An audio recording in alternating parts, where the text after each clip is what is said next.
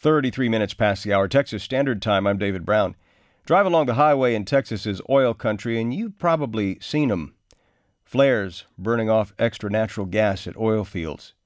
Now, authorities are supposed to be keeping tabs on this, since flaring does have an impact on the environment and, of course, on policy decisions like promoting alternatives to oil. But how much do we really know about the scale of flaring in Texas? Maybe less than we think. From the energy capital of the world, Travis Bubenik reports on energy and the environment from our partner station, Houston Public Media. Travis, welcome back to The Standard.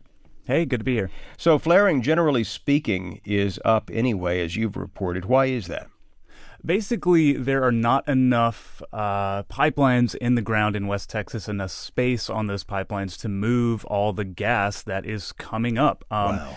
When drillers are out there pulling oil out of the ground, they get a lot of what's called associated gas. This is natural gas that just comes up with it, and it's basically a byproduct. It's not really worth anything. They are certainly not drilling for the gas. They're drilling for the oil. That's what they care about. Mm-hmm. So all this gas comes up. They don't have enough infrastructure out there to move it all, because the area is just booming so much, and so they wind up burning it off into the air, which is, of course, environmentally speaking, not great. It's a waste of, a product, too, but it is a better approach than just releasing it into the air, which is known as venting. That's a lot more dangerous to the atmosphere. Interesting. Okay, so I saw an article that S&P Global Market Intelligence had published, and it raised an intriguing question. Are some shale producers underreporting gas flaring? What's the theory here? So this is S&P's analysis of some NOAA satellite data that they looked at. So to be clear, this is not my own analysis of this data. Okay. But basically, they looked at, real-time satellite data of flaring that NOAA does. And they found that from 2012 to 2017, oil companies in Texas might have flared off twice as much gas as they wound up reporting to the state, which then gave summary reports to the feds, the Federal Energy Information Administration.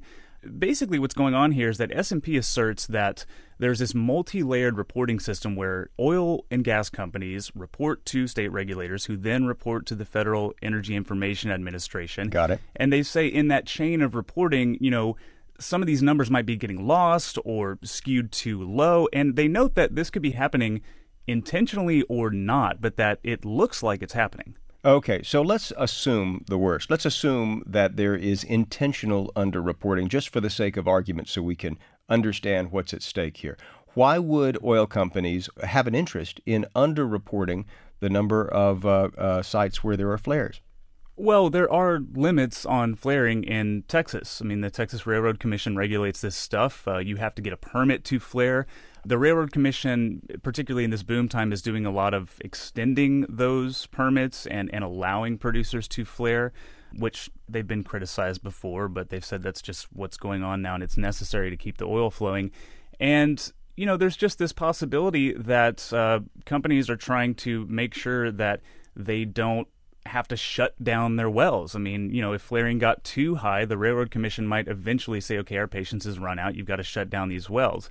And there possibly is some of that that's going on currently. But, across the landscape, this seeming underreporting, if it's intentional, would be designed to keep the oil flowing, basically, because that's the valuable commodity. It's not this excess gas. Doesn't that have legal, if not criminal, implications? I mean, yeah, there are fines, for violating permits and violating state regulations on this kind of stuff. I mean, I sent the S&P analysis to the Texas Railroad Commission, and a spokesperson got back and said, didn't really answer whether or not they're looking into this further, but said, our highest priority is protection of public safety and the environment, and that, Texas oil and gas companies have to be in compliance with the rules. But again, no sign whether the Railroad Commission is going to look at this analysis in depth anymore in particular. Is it safe, do you think, to assume that there's more flaring than reported? I don't know if it's safe to assume that. I mean, I think that part of this S&P analysis is saying that, this multi-layered reporting thing could be losing some of the numbers, so that seems plausible, but I don't know if it's as high. I mean, this is their proprietary analysis that they've done.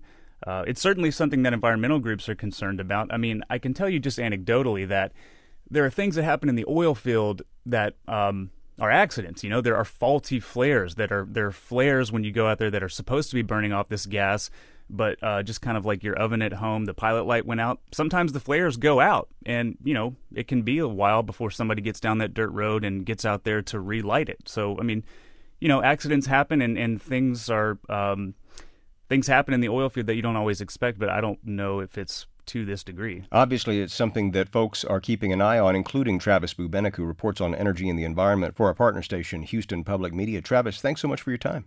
You're welcome.